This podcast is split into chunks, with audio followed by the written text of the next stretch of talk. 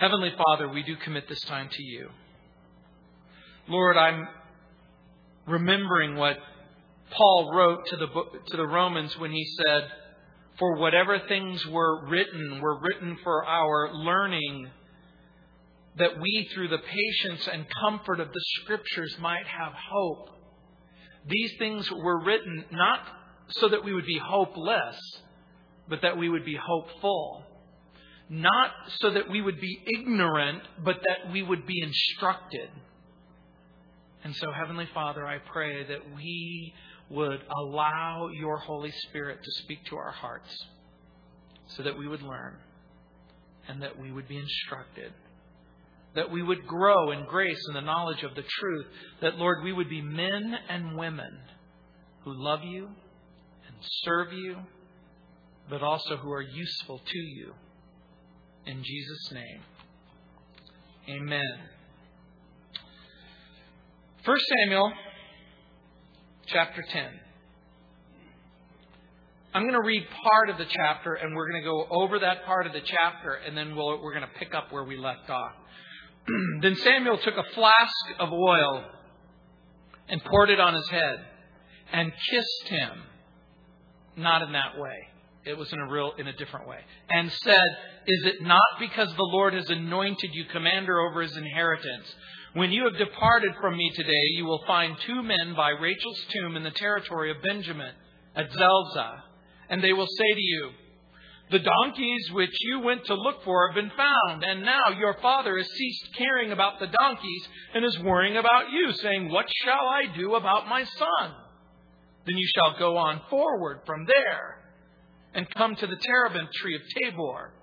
There, three men going up to God at Bethel will meet you, one carrying three goats, another carrying three loaves of bread, and another carrying a skin of wine. And they will greet you and give you two loaves of bread, which you shall receive from their hands.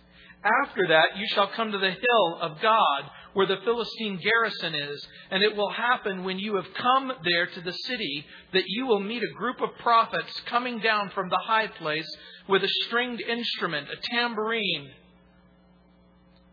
a flute, and a harp before them, and they will be prophesying. Then the Spirit of the Lord will come upon you, and you will prophesy with them, and be turned into another man. And let it be, when these signs come to you, that you do as the occasion demands, for God is with you. Now, as we begin this 10th chapter, remember Israel wants a king. And the reason why they want a king is because they've rejected the true king.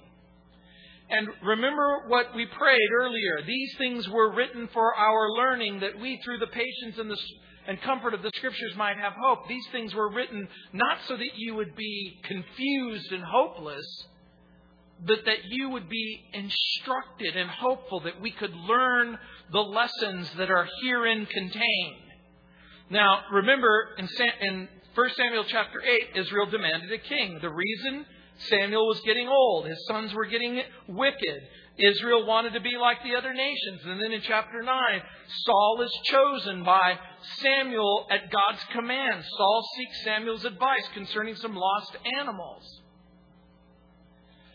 Long ago, there was a man named F. Scott Fitzgerald, very famous author and short story writer.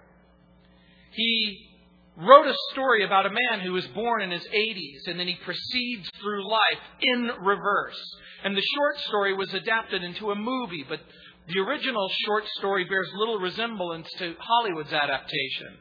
The name of the story some of you might be familiar with The Curious Case of Benjamin Button. Now, early on, you know that the character is going through a reverse aging process.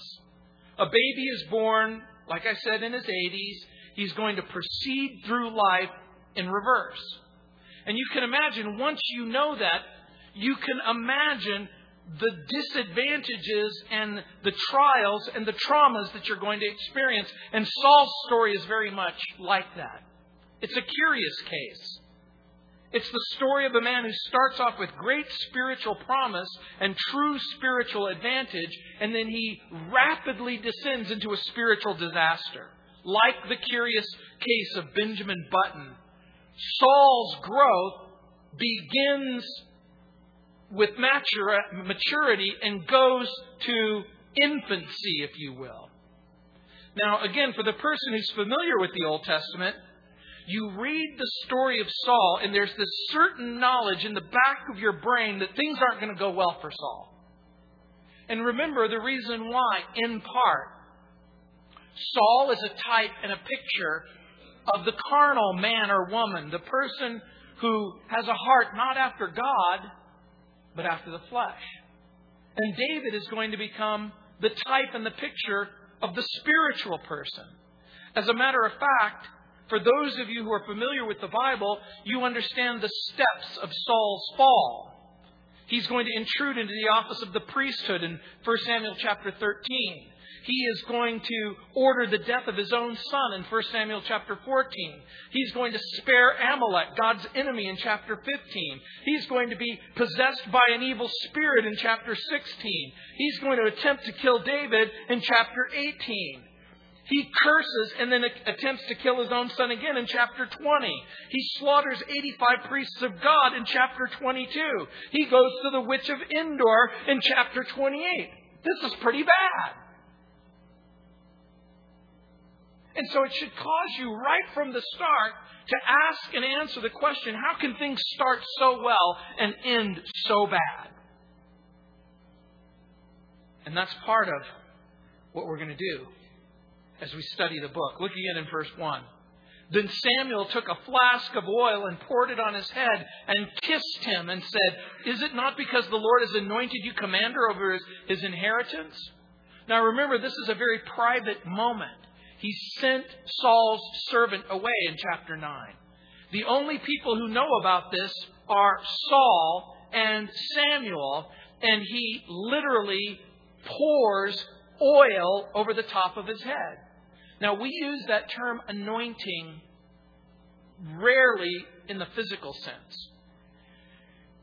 In the Old Testament times, when a person would become a priest, a cruse or a pitcher of oil would be poured over their head and it would gum down their hair and down their face and their beard and all over their body. They would be drenched in oil.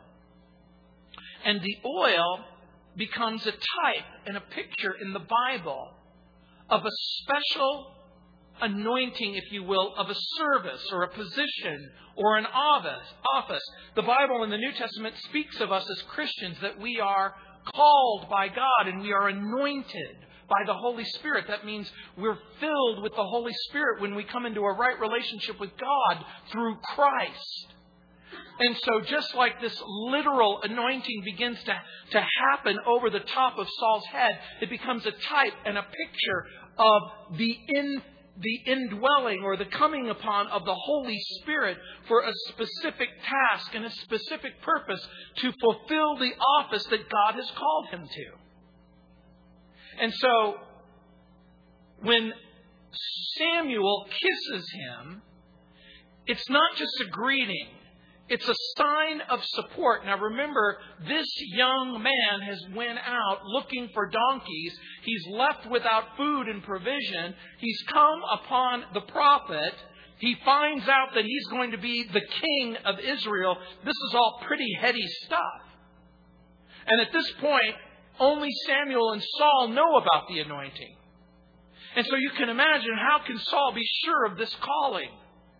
And Samuel will proceed to give him three signs, special encounters that Saul will experience as the young man makes his way home. And the signs are given in a specific sequence and include the areas in which they will take place. And you can imagine that when something happens to you, when you discover that God has a special plan for you. Each and every one of you who have ever come into a right relationship with God in Christ, you remember the moment that you actually believed the gospel, that you experienced the forgiveness of sin, redemption by grace through faith, and you began to realize that God had a plan for you. And it was a plan of forgiveness and hope. And for those of you who became mothers and fathers and brothers and sisters and teachers and pastors and whatever gift and calling that God has placed on your life, there was this heady realization that you were being called and focused and sent in a very specific direction. I remember when I got saved as a young 16 year old kid.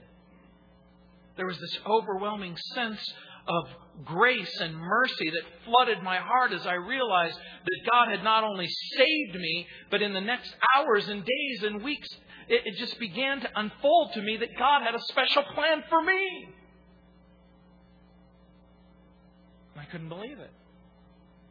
But I knew that that's what I wanted. I wanted to devote my life to the Lord Jesus Christ. And so Samuel's kiss, like I said, is more than just a greeting. It's a sign of support because you, you can imagine going through young Saul's heart is this is all too weird. It's all too surreal. How do I know that this is really going to happen? And so, like I said, he's going to give him a series of signs, and Saul anoints him to be commander. Look what he says over his inheritance. It's a special plan and it's a special calling. But right from the start, Samuel imparts to Saul the reality that he's not a king, but he's a king over a peculiar people, God's people. And so in verse 2 it says, When you've departed from me today, you will find two men by Rachel's tomb in the territory of Benjamin at Zelzah. And they will say to you, The donkeys which you went to look for have been found, and now your father has ceased caring about the donkeys and is worrying about you, saying, What shall I do about my son? The first time, you're going to leave. You're going to go kind of a bizarre route. You're going to come across people. You're going to apparently be familiar with these people, and they're going to be familiar with you, and they're going to communicate with you your father's business. And here's the idea their testimony and confirmation will confirm Samuel's words, but it's more than just a confirmation of Samuel's words, it's a tool to strengthen their confidence in the Lord.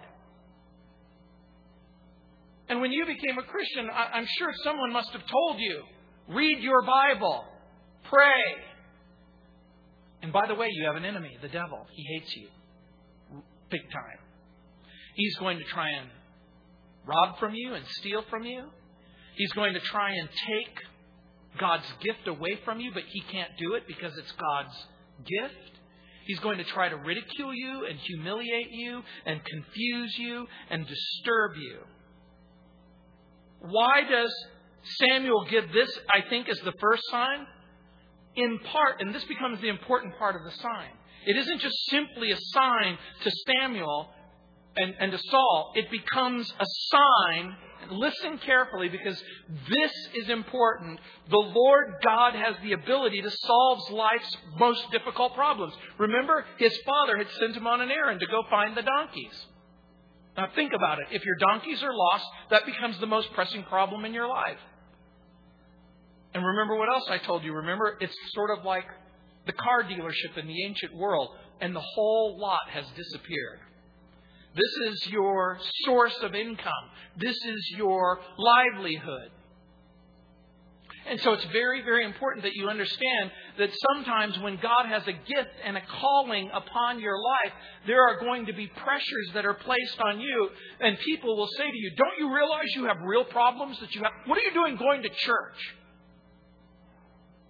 Don't you realize that your husband or your wife is getting ready to leave, that your children are creating a crisis in your life, that the economy is collapsing, that the leadership of this country is, is, is caving in on itself, and things look. What are you doing going to church?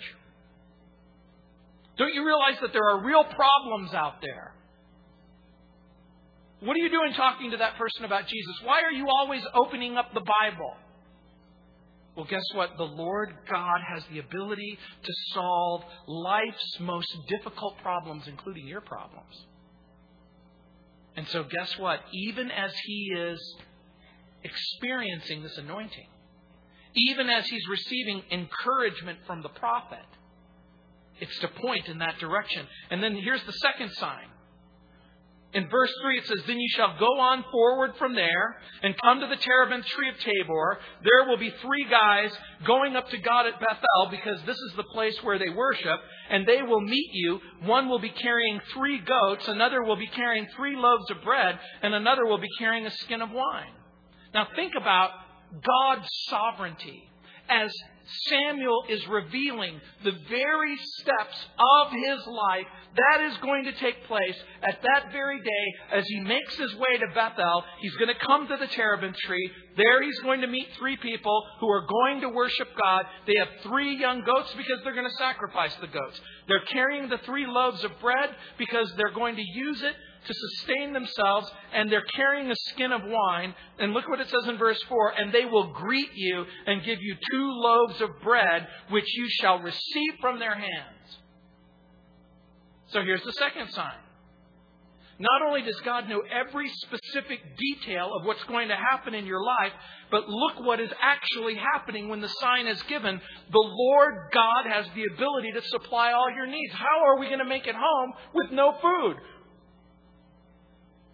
How are we going to make it through life? Has anyone ever said to you, Oh, how's that Bible going to feed you?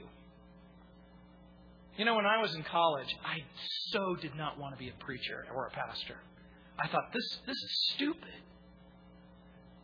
When I went to college, one of the very first colleges that I attended was a, a college called Azusa Pacific. And they required that you take Bible there were certain Bible elements that you had to have in order to graduate. And every molecule in my body said, You're a Bible teacher, you're a Bible teacher, you're a Bible teacher. And I thought, But what if I graduate? And what if I have to get a real job? I mean, I can just see myself applying for a job. Well, what, what's your degree in? Bible study? Oh, Sorry. We need doctors, lawyers, social workers, nurses. We need people with real skills. We don't need Bible teachers. And I, will be honest with you, I panicked. I thought, wow, if I go to a college and, and get a Bible degree, what will I do with the rest of my life? And I panicked quit. And I wound up at the University of San Francisco taking law in the hopes of becoming an attorney so I could get a real job. And all along, God had a real job in mind for me. And God had a real job in mind for Saul. The Lord God was going to meet his needs. The Lord God was going to supply all of his needs. Now, think about that for just a moment. If the first sign means the Lord has the ability to solve your problems, and the second sign includes the Lord has the ability to meet all of your needs, look what the third sign is. In 1 Samuel chapter 10, verse 5, it says, And after that you shall come to the hill of God where the Philistine garrison is, and it will happen when you have come there to the city that you're going to meet a group of prophets coming down from a high place with a stringed instrument, a tambourine, a flute, and a harp before them, and they're going to be prophesying. In other words, you're going to come down this hill and you're going to break into a prayer meeting and a praise meeting, and all of these religious fanatics are going to be doing religious fanatic kinds of things. By the way, the hill of God is called Gibeat Elohim.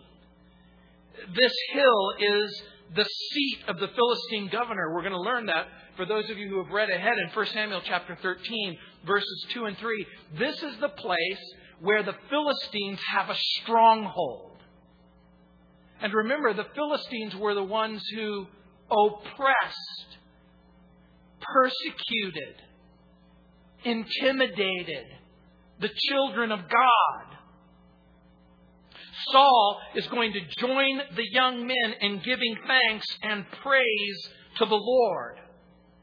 Now you've got to understand how ridiculous this is. Saul is a farmer. His dad is a warrior.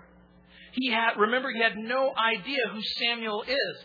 Is he a religious guy? No. This would be like if Bill Maher went to a revival meeting And all of a sudden, he went into the church and he started singing and praising God. This would be like if Christopher Hitchens, who is also a self avowed atheist, all of a sudden he goes into a church and he starts proclaiming the Lord and his goodness and giving thanks and praise to the Lord. Okay, okay. Let me put it to you this way think about the most irreligious person that you know the thought of this person actually going to a church and singing songs and praising God just makes you laugh. And it can't be yourself, okay? That's what he's talking about. And in verse 6 it says, Then the Spirit of the Lord came upon, will come upon you, and you will prophesy with them and turn into another man. The Spirit of the Lord will come upon Saul, and he'll become a changed man. And it's okay for you to ask this question In what way will he become a changed man? Does changed man mean will he go from unsaved to saved?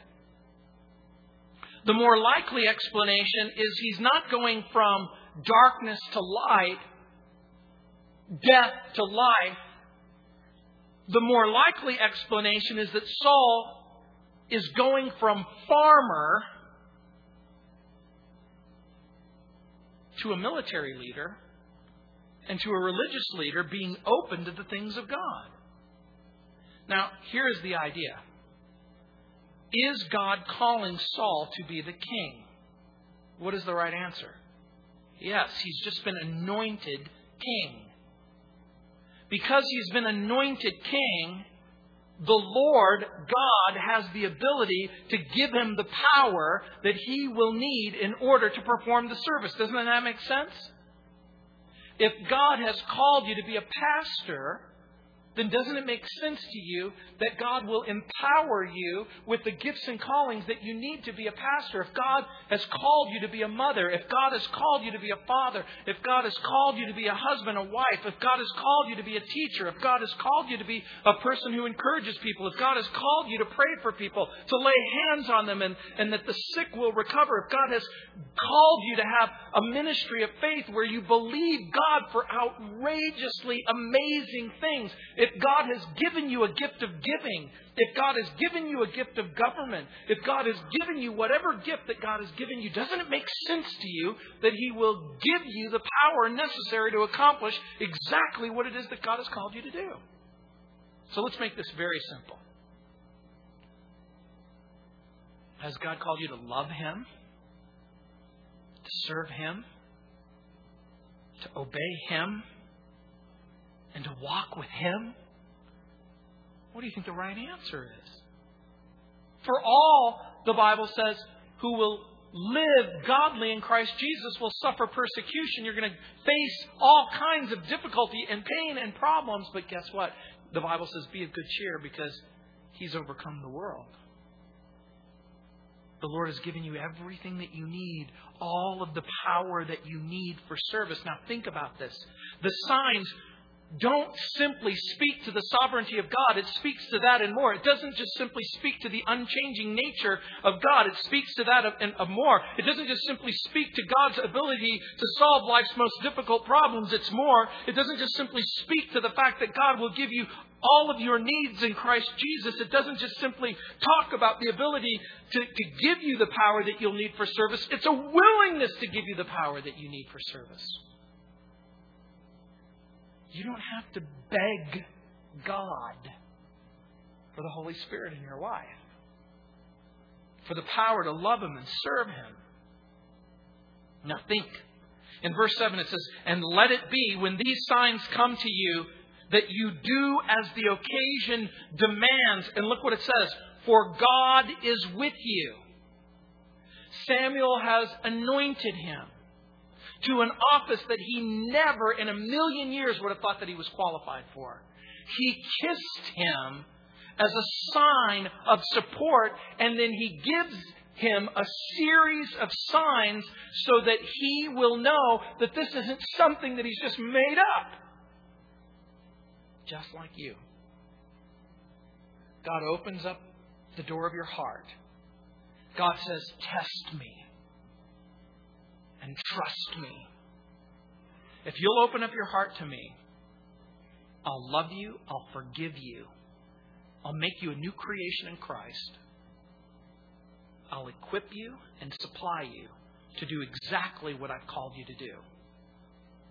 And look what it says in verse 8 You shall go down before me to Gilgal, and surely I will come down to you to offer burnt offerings and make sacrifices of peace offerings.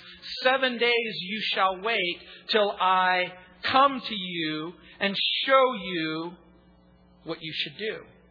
You know, verse 8 is a very interesting verse for a number of different reasons. It's a difficult verse. The reason why it's a difficult verse is because we don't know if he's talking about something in the immediate present or in the immediate future. As a matter of fact, Warren Wiersbe suggests that verse 8 should be translated this way When you go before me to Gilgal, the idea being that at some future date, when King Saul will have an army arrayed for battle, that this is the time that you must wait for Samuel. And by the way, this event is going to take some years later. It's, it's going to take place in chapter 13. Now, part of what I need to do is to sort of orient you to the chronology of what's taking place in 1 Samuel. In 1 Samuel chapter 9 and 10, Saul is a very young man. In the next few years, his kingdom and his support is going to grow. And by the time we get to chapter 13, Saul is going to be in a position of power. I think that the verse is a reminder that even though he's anointed king, he must be careful. And let me tell you what I mean by this. He mustn't intrude on the office of the priest. God has anointed him to be the king, but not the priest. Remember, there is a kind of a separation of powers. And the kind of separation of powers is the prophet and the priest and the king are all in submission to God. The king leads, the priest prays and offers sacrifices. So here's the idea both Saul and Samuel are subject to the Lord God. Samuel's priestly functions don't extend to Saul. Saul is receiving a gift from God, but also he has an obligation towards God. And this becomes an important principle for each and every one of us. When you are a Christian, you are given gifts by God. But with those gifts come responsibilities.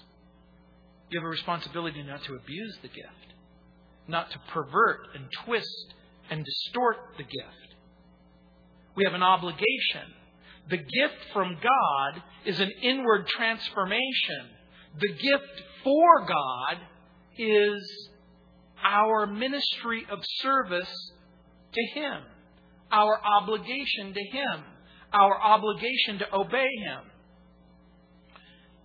By the way, Samuel is going to fail miserably in that category.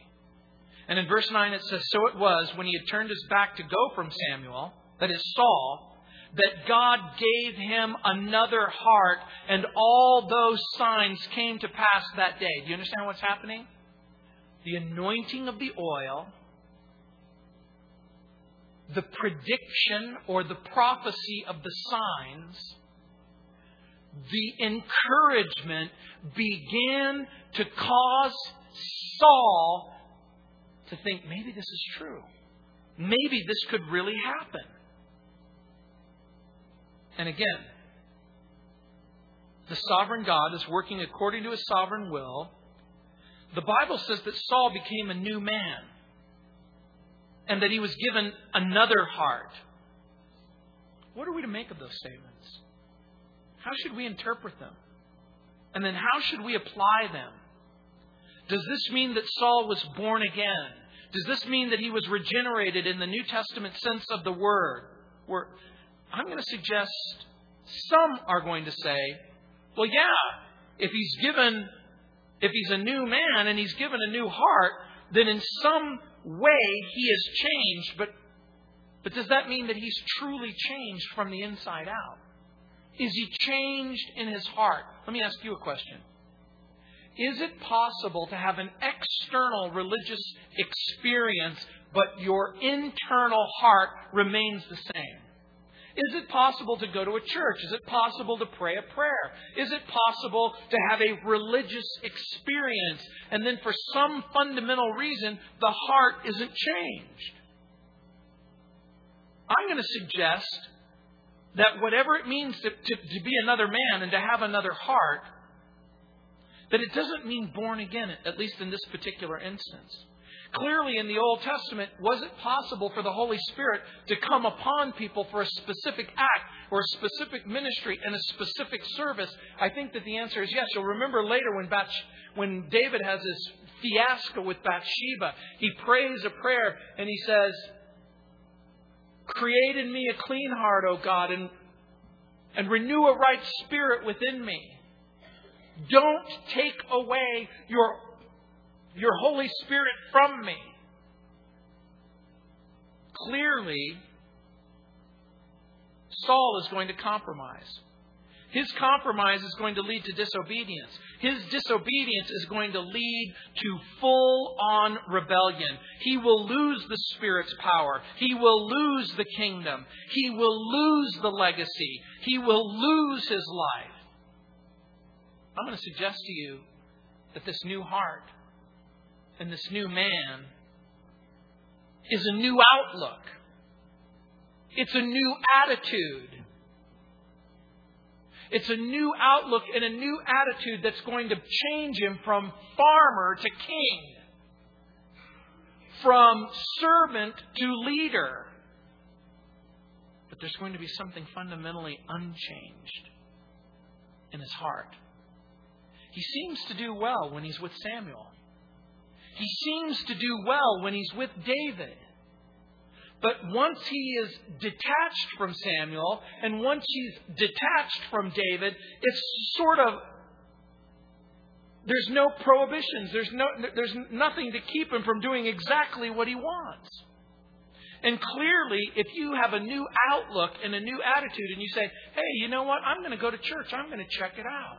Hey, I'm going to read my Bible. Hey, I'm going to do this or I'm going to do that. Hey, I'm going to go to a women's study or a men's study or, or a student group. But there's not a fundamental change that takes place in your heart because you've never repented of your sin and you've never experienced the powerful presence of the indwelling Spirit.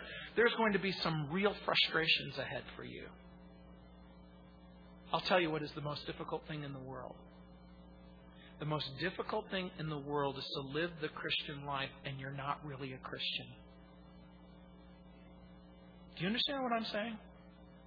The most difficult thing you could possibly ever hope to do is to have a different heart and a different love and a different commitment and a different willingness to obey unless there has been a fundamental change inside of you. And for whatever reason, Saul is going to latch on to the externals. But there's something internally wrong. In verse 10, look what it says. When they, when they came there to the hill, there was a group of prophets to meet him. Then the Spirit of God came upon him, and he prophesied among them. Do you know what that means? There was a powerful movement a God ordained outpouring of the real Holy Spirit. This anointing that was physical now becomes real and practical. And as he goes to meet the group of prophets, and remember, these prophets aren't just people who predict the future. It's not like Hosea and Habakkuk. It's not like Isaiah and Jeremiah and Daniel. Here, a prophet is a person who tells the truth, who speaks the truth concerning God and God's Word and God's character and God's plan and God's purpose. They come down the hill, they meet him, the Spirit of God comes upon him. And you might be thinking, is it possible for the Spirit of God to come upon a person and that person remain unchanged? Do you remember the story in the Old Testament about Balaam? Remember, Balaam was a prophet about the time that Moses was coming through, and every now and then God would speak to him and tell him what to say and do. He had a reputation in all those parts of being on the line of power, and when Moab's king heard Israel was coming, he called him in, in the needy hour. That's how I remember all of that. Now, Balaam had a power, a supernatural power, to hear from God. And the Moabite king hires Balaam to curse the Israelites. He tries to curse the Israelites and he's unable to do it. He says, Look, I can't do it because God's blessed them. You're asking me to do something that's impossible. When God has blessed someone, it's not possible for me to curse them. Now, he will finally be manipulated and he will finally compromise. And in his manipulation and compromise, he is going to deceive and undermine the plan of God for the children of Israel. Does he have a real power? Yes. Does he have a real gift from God? Yes. Is he saved? No. The reason why this becomes important, it's possible for people to have some kind of gifting from God for reasons that I don't quite understand, but they're completely disconnected from God. And Saul joins the groups of prophets in songs of joy and thanksgiving. And look at verse 11. It says, And it happened when all who knew him formerly saw that he, that he indeed prophesied among the prophets, that the people said to one another, What is this that has come upon the son of Kish? Or, if you really like Kish, no, I'm just kidding, it's Kish. Is Saul also among the prophets? Now, here's the idea Saul's change is at once dramatic and visible and public. And that expression, is Saul among the prophets, might have a modern equivalent to how you and I might say, he got religion. Have you ever heard anyone use that expression? Well, you know, you heard that he or she got religion.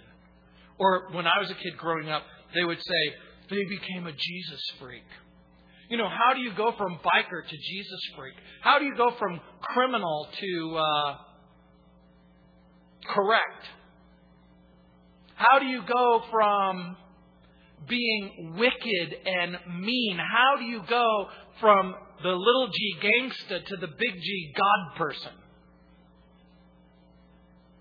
When Chuck Colson was indicted on the Watergate conspiracy and he went to prison. This was the person whose office was right across from the President of the United States. And he goes into jail and he claims to have this born again experience with Jesus. And you can imagine everyone was uh, pretty suspicious. How do you go from hatchet man to Bible believing Christian? And that's part of what I think is being said here. There's an element of sarcasm. How do you go from being Saul to being a person who is numbered with the prophets? And so in verse 12 it says, Then a man from there answered and said, But who is their father? And therefore it became a proverb. Is Saul among the prophets? The expression, who is their father, probably means hey, where's all this coming from? What's the source of the inspiration? Remember in 1 John chapter 4 verse 1 it says test the spirits to see whether or not they are from God. Test the spirits. When there is a radical, dramatic, fundamental change, a radical departure from the way a person was, and they become an entirely different person, check it out. My family was convinced that I was just going through a phase.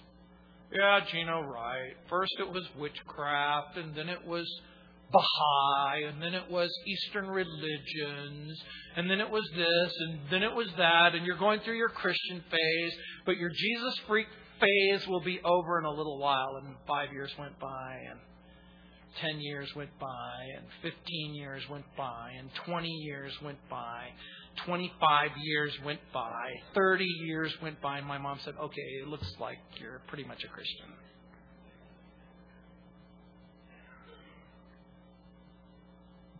It seems like the change is pretty real. But he's asking the question who is their father? Is this from God?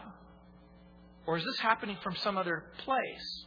It says in verse 13, and, and when he had finished prophesying, he went to the high place. Now, here is the idea. When it says that he was prophesying, does that mean that now Saul is a prophet? No, I don't think so. I think it's possible to exercise a gift, but not necessarily occupy the office. Let me give you an example. Do pastors do? Do pastors teach the Bible? Do pastors pray for people? Do pastors go to hospitals?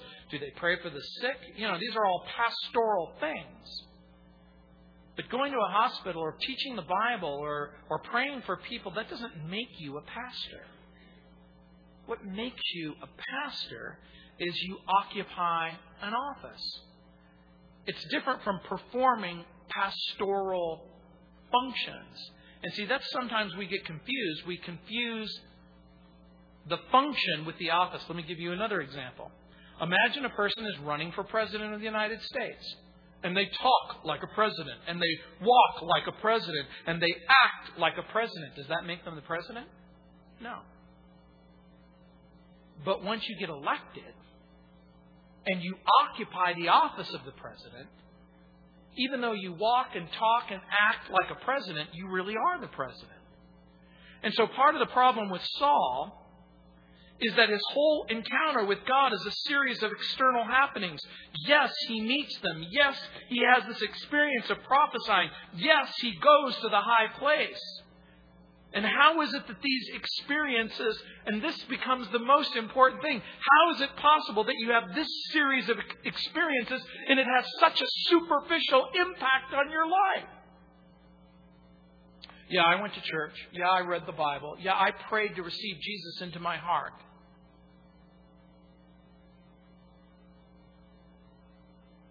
but I still fundamentally live exactly the same way that I used to live. I think the same thoughts. I say the same words. I have the same relationships. Are you telling me that you have an encounter with the Lord Jesus Christ and it doesn't fundamentally change who you are? Remember what I said to you earlier? When Saul is out of touch with Samuel, when Saul is out of touch with David, his internal orientation defaults into this selfish mode. He lapses into the old ways, and his confidence in the Lord disappears. Is that you? You know what? I'm fine if I'm going to church, and I'm fine if I'm around my Christian friends, and I'm fine if I'm reading the Bible, but the moment I get around my unbelieving friends, it all unravels like a cheap suit. Who are you? Really? Fundamentally? Deep down inside?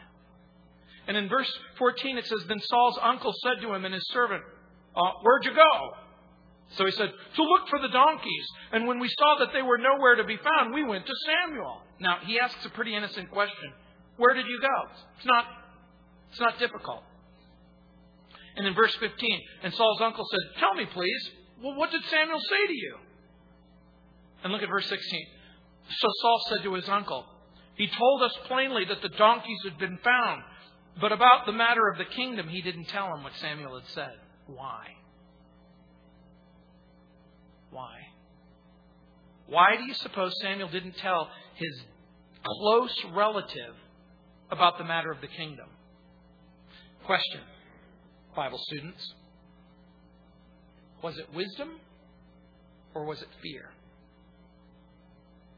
Let's give an argument for wisdom first, okay? If Saul told his uncle, hey, dude, God's made me the king over all of Israel,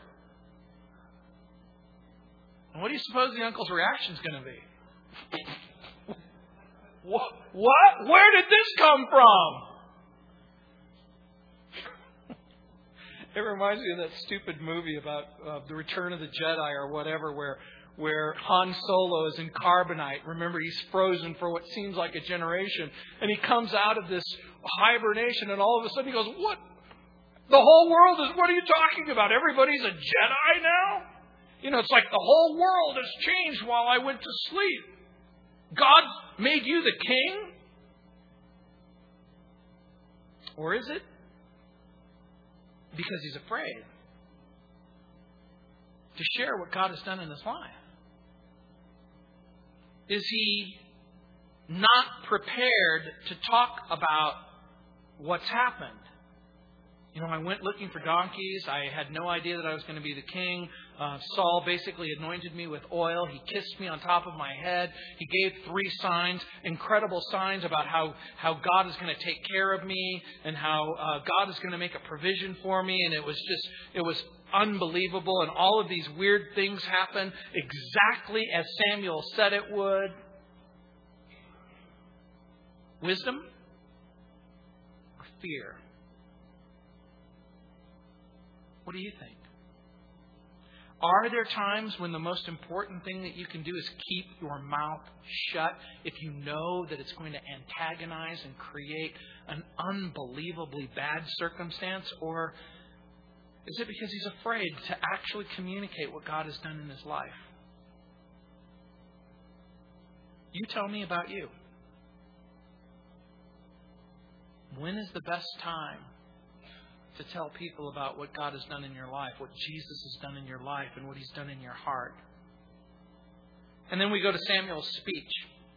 Look what it says in verse 17. Then Samuel called the people together to the Lord at Mizpah. This is a sort of a continuation that's happened from chapter 8. Remember, all of Israel has demanded a king because you're old, your sons are wicked, and we want to be like all the rest of the nations. And so now all of a sudden he calls all of them together at Mizpah. And in verse 18 and it says, And said to the children of Israel, Thus says the Lord God of Israel, I brought up Israel out of Egypt and delivered you from the hand of the Egyptians and from the hand of all the kingdoms and from those who oppressed you. Verse 19, But you have today rejected your God, who himself saved you from all your adversities and your tribulations. And you've said to him, No, set a king over us. Now therefore present yourselves before the Lord by your tribes and by your clans. Now, listen carefully to what's happening. He's reminding them of what they asked for. He has representatives, people from all of the tribes, from Dan to Beersheba, from the very north to the very south, all of the tribes, all of the clans are present and accounted for. And in verse 20 it says, And when Samuel had caused all the tribes of Israel to come near, the tribe of Benjamin was chosen. Here's what's happening there's a series of lots that are being cast. Now, there's two kinds of people who read this text. The critic who says, The fix is in, the broken chads, the hanging chads, are being miscounted by Samuel. Because the fix is in, God is going to make Saul the king, and it doesn't really matter. But it really does matter, because here's part of the supernatural thing that's taking place right at this very moment. In the Israeli culture, they had a thing called the Urim and the Thummim. It was a device that was used in the process of lots. That means casting lots in order to eliminate by section and by circumstance. You'll remember in the New Testament when Judas hung himself, remember the apostles cast lots to see which person would replace Judas. And now there is a, there is a supernatural lot that's being cast and they're starting to eliminate the tribes, and now they eliminate it down to Benjamin. And it says, and when they cause the tribe of Benjamin to come near, they start to eliminate the tribal groups or their families. The family of Matri was chosen, and then Saul, the son of Kish, was chosen. Now, here's what you have to understand. This is all taking place supernaturally by lots. The fix is not in. A real God is superintending the selection. Imagine we were going to make one of you um, leader of Calvary for a day. But we're going to open it up to everybody who can fill Invesco Field. And we put 76,000 people in, in random seats. And by lots, we begin eliminating sections. And then we eliminate rows. And then we come right down to the seat and there's a 1 in 76,000 chance that you're going to be selected. And you are.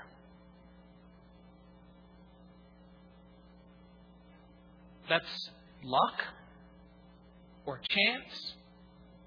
But through this series of circumstances, with all of the hundreds of thousands of people in the lottery, so to speak, guess what? Saul, the son of Kish, is chosen. But when they sought him, he couldn't be found. And look at verse 22. Therefore, they inquired of the Lord further, probably, again, using this device called the Urim and the Thummim. We we're not exactly sure how it works. But they inquired of the Lord, Has the man come here yet? And the Lord answered, There he is, hidden in the equipment. The idea is he's hanging out in the supplies. Question Why? Is it humility? Is it fear? Is he afraid? Is he still struggling? Did God really call me to be the king? Did he call me to lead the people? Would his appointment end up in a failure? What if the people don't like him? What if they reject him? Did the fear cause Saul to forget all of the signs that God had given to confirm the call? In his fear, does he ever cry out to God and say, You anointed me, and the prophet kissed me? and a series of supernatural circumstances were unfolded to me, and promises were made to me. Does he fear the limelight? Does he fear leadership? Let me ask you. Have you ever met a king? Any of you? Ever met a full on, for real king? We had one guy at our church, James Nyanda, who was the, the crown prince of, of his particular tribal group. And I always wondered what a king acts like. You know, does a king know he's king? Does a king, like, have a regal bearing and speak like a king? James Nyanda did. He looks like a king and he talks like a king. But when you're called, you don't always know what a pastor looks like or talks like. When you're called to a specific task and you wonder, do I fit the ministry bill of what I'm being called to? I think it's safe to say that Saul, right from the start, doesn't have spiritual sensibilities. He grows up in the shadow of a dominant personality. Saul isn't necessarily spiritual. He, remember, he has no knowledge of who Samuel really is.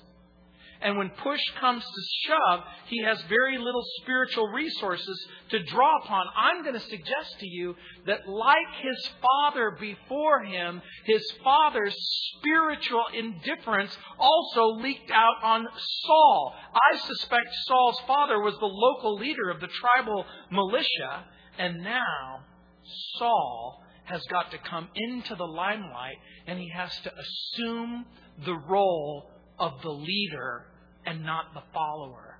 And he is unprepared. Now, I want you to think about this for a moment. Has God called him? Has the prophet anointed him? Has a series of signs been given to him? Then why didn't the fear go away? Really, you should ask yourself Has God called you and anointed you and given you a series of supernatural circumstances pointing you in the direction that you are, in fact, called to be what God has called you to be a mom, a dad, a brother, a sister, a, a, a, friend, a, a person who is called to a ministry with very specific gifts and callings. And in verse 23, it says, So they ran and brought him from there. And when he stood among the people, he was taller than any of the people from the shoulders upward. In other words, if you were to try and cast in a Hollywood movie a guy who looks like a king, he would look like Saul. He would be tall and handsome and good looking.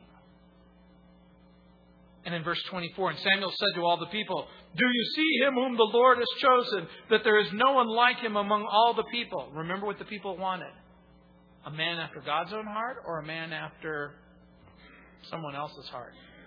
You want a person who looks and talks like a king? Okay. So all the people shouted and said, Long live the king.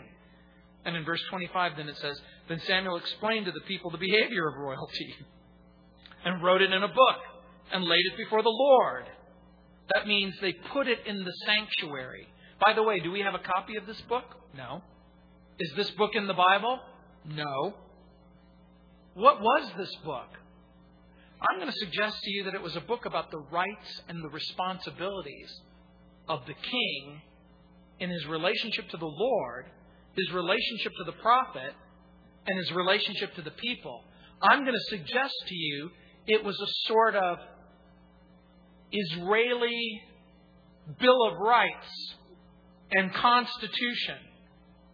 And Samuel sent all the people away, every man to his house. And so again, the behavior of royalty, I think it's a, it's a technical term. It's the, it's the word mishpat. And I think it means legal document. It, it, I think even the NIV might translate that regu- regulations. So the idea, how are kings to behave? How are the subjects to behave? What are the leadership perks and privileges and responsibilities? I'm going to suggest to you that whatever else it was, it probably incorporated a lot of Deuteronomy. This is the relationship of kings. You're to love and serve the Lord, and you're to love and serve the people. Remember what Jesus said about the leaders that he surrounded himself with? He who would be great among you. What, what should be their outstanding characteristic? He who would be great among you. What should they be? Go ahead. Pretend it's a Pentecostal church and you can talk to me. He would be the servant. He would be the servant. The real leader will be a person who serves the Lord and serves others. And it says in verse 26 And Saul also went to Gibeah, and valiant went with him, whose hearts God had touched. And so immediately a group of soldiers join Saul, and they become a kind of an elite guard for Saul, for the new king. And in verse 27 it says, But some rebels said, How can this man save us? So they despised him and they brought him no presents. But he held his peace. Now, it's interesting, in the original language, in verse 27, the word translated rebels, it's the Hebrew expression sons of Belial. It's very interesting. Because it was a word that ancient Hebrew people would use to describe wicked, vile, rebellious people. Now, this is interesting for so many different reasons. The reason they're called, I believe, sons of Belial is in rejecting Saul, they're really rejecting the theocracy that he now represents. You know, in the book of Romans, it says that we as Christians are to obey the governing authorities. We're to honor those to whom honor is due. We are to respect those to whom respect is due we as Christians, even though we give ourselves a great deal of latitude in judicial appointments and presidential candidates, the latitude isn't given in the Bible. The Bible says you're to respect and honor the people in authority over you. You're to give them the honor and the respect that are due them. As a matter of fact, F.B. Meyer says, quote, the Hebrew, as suggested, is still more striking. He, he was as though he had been deaf. In other words, when it says, But some rebels said, How can this man save us? So they despised him and brought him no presents. But you see at the end of the verse where it says, But he held his peace, in the original language, this is what it says. He pretended like he was deaf. Isn't that interesting? He pretended not to hear. But he did hear every word. He heard every word. And I got to suggest something to you. And it's going to strike deep into his heart. It's going to make a difference. Meyer writes, He did hear. It is a great power when a man can act as though he were deaf to slander, deaf to detraction, deaf to unkind and uncharitable speech, and treat them as though they had never been spoken, turning from man to God, leaving with God his vindication, and believing God that sooner or later he will give him a chance of vindicating the true prowess and temper of his soul. Unquote. The reason I love that so much is because the young King Saul is exercising a modest amount of humility and wisdom.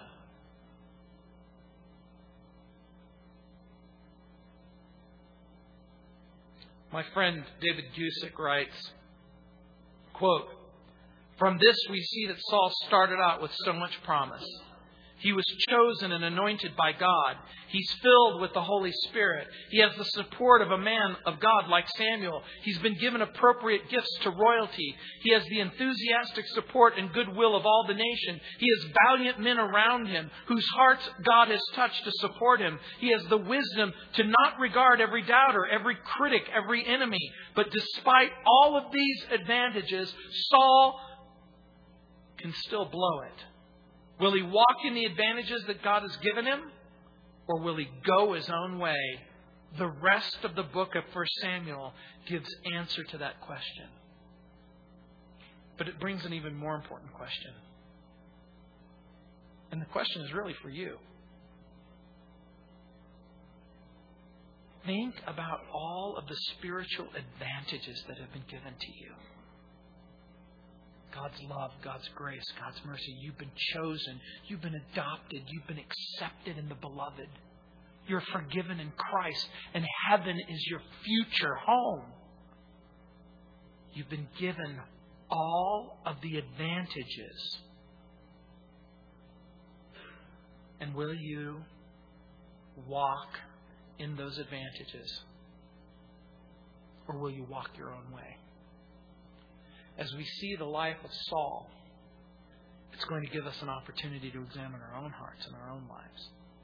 Let's pray. Heavenly Father, Lord, what an amazing book this is and what amazing lessons it contains. When we think about the signs given to Saul and the signs given to us,